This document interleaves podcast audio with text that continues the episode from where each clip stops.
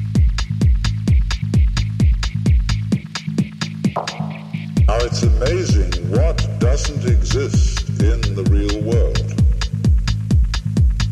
example, in the real world, there aren't any things,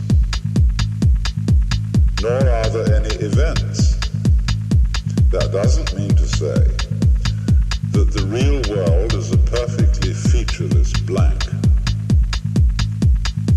It means that it is a marvelous system of wiggles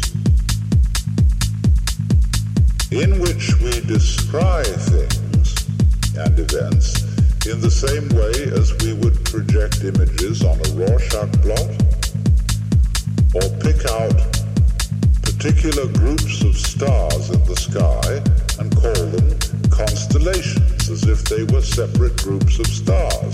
Well, they're groups of stars in the mind's eye in our system of concepts. They are not out there as constellations already grouped in the sky. So, in the same way, the difference between myself and all the rest of the universe is nothing more than an idea. It is not a real difference. And meditation is the way in which we come to feel our basic inseparability from the whole universe. And what that requires is that we shut up. That is to say, that we become interiorly silent and cease from the interminable chatter that goes on inside ourselves. Because you see, most of us think compulsively all the time. That is to say, we talk to ourselves. I remember when I was a boy, we had a common saying, talking to yourself is the first sign of madness. Now, obviously, if I talk all the time, I don't hear what anyone else has to say. And so in exactly the same way, if I think all the time, that is to say, if I talk to myself all the time, I don't have anything to think about except thoughts. And therefore, I'm living entirely in the world of symbols. And I'm never in relationship with reality. All right, now that's the first basic reason for meditation. But there is another sense, and this is going to be a little bit more difficult to understand, why we could say that meditation doesn't have a reason or doesn't have a purpose. In this respect, it's unlike almost all other things that we do, except perhaps making music and dancing. Because when we make music, we don't do it in order to reach a certain point, such as the end of the composition. If that were the purpose of music, to get to the end of the piece, then obviously the fastest players would be the best. So likewise, when we're dancing, we are not aiming to arrive at a particular place on the floor, as we would be if we were taking a journey. When we dance, the journey itself is the point.